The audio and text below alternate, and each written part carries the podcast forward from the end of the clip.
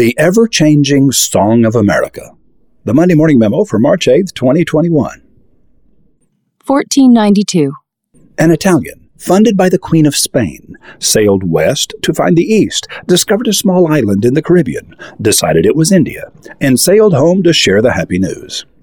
Ponce de Leon, Balboa, Cordoba, Cortez, Coronado, and 24 other conquistadors were sent from Spain to bring home whatever they could find. 1562.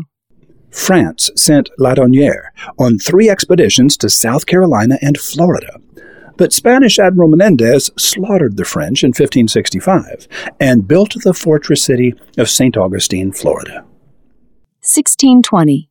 Religious misfits from Holland and England boarded a ship called the Mayflower, crossed the Atlantic in 66 days, landed at a place called Plymouth Rock, met some friendly natives, and celebrated Thanksgiving with them, presumably on the last Thursday in November. 1662.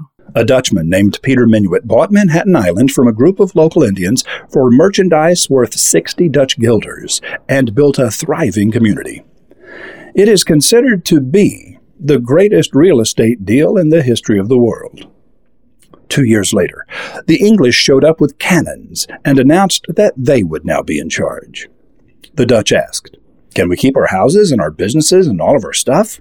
The English said, Sure, no problem. You just have to let us be in charge. The Dutch smiled and said, Welcome to America.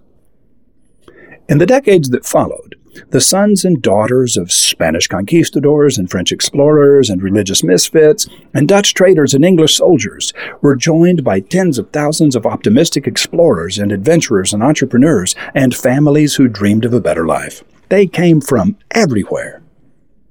And then slave traders arrived with shiploads of captives for sale. But no one smiled at the captives and said, Welcome to America. In fact, these dark skinned newcomers were not allowed to keep houses or businesses or anything else, not even their own children. July 4th, 1776. A nation was born when everyone got tired of the English being in charge. And as this baby nation grew, her people began to sing. 1886. The Song of Ellis Island, the Song of the Statue of Liberty. Give me your tired, your poor, your huddled masses yearning to breathe free, the wretched refuse of your teeming shore. Send these, the homeless, tempest tossed to me. I lift my lamp beside the golden door. Emma Lazarus. 1904. The Song of a Century of Progress. I'm a Yankee Doodle dandy. Yankee Doodle do or die. A real live nephew of my Uncle Sam, born on the 4th of July. I've got a Yankee Doodle sweetheart. She's my Yankee Doodle joy. Yankee Doodle came to London just to ride the ponies. I am that Yankee Doodle boy. George M. Cohan. 1968. The Song of Our Wandering Years. Kathy, I'm lost, I said, though I knew she was sleeping.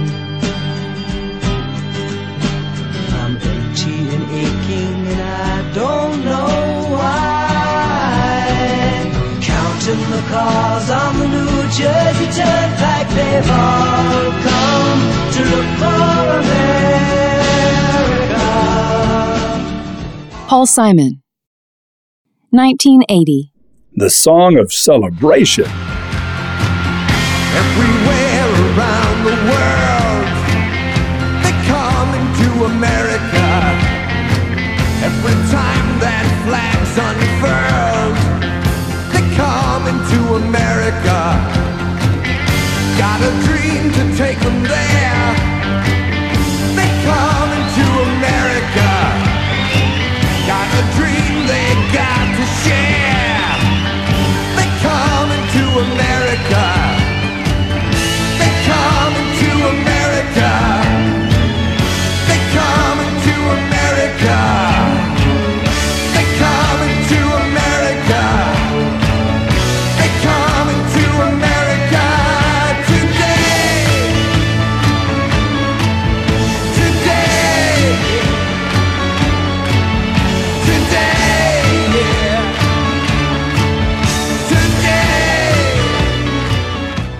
Neil Diamond. 2010.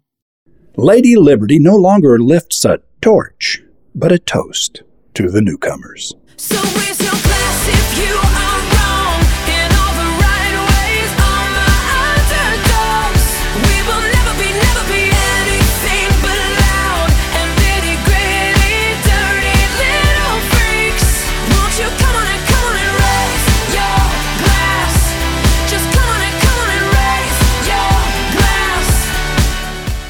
Pink. Sitting in the back corner of the classroom, a silver haired gentleman was the last to stand and introduce himself.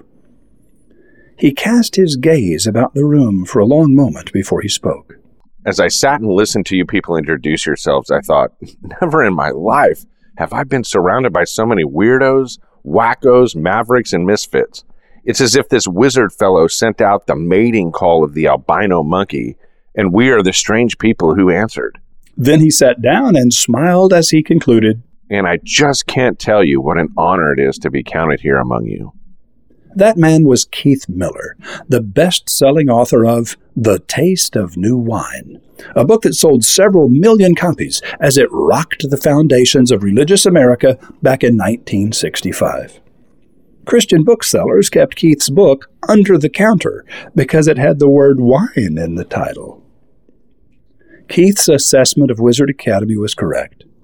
For 21 years, it has been the home of proud misfits who are not afraid to fly their own flag and chart their own course as they journey toward the star that beckons them in the night.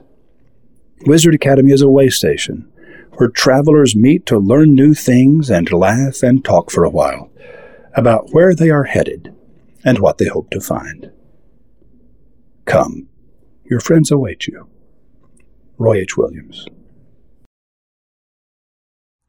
Don McLean wrote, I went down to the sacred store where I'd heard the music years before, but the man there said the music wouldn't play. Every time roving reporter Rotbart hears those lines from American Pie, he remembers rock and roll concert promoter Barry Fey, who organized mega shows featuring Jimi Hendrix, The Who, U2, Rolling Stones, Three Dog Night, and many other music legends during his 30 years as a mega promoter. Barry Fey died eight years ago, but the story of his unconventional path to success lives on.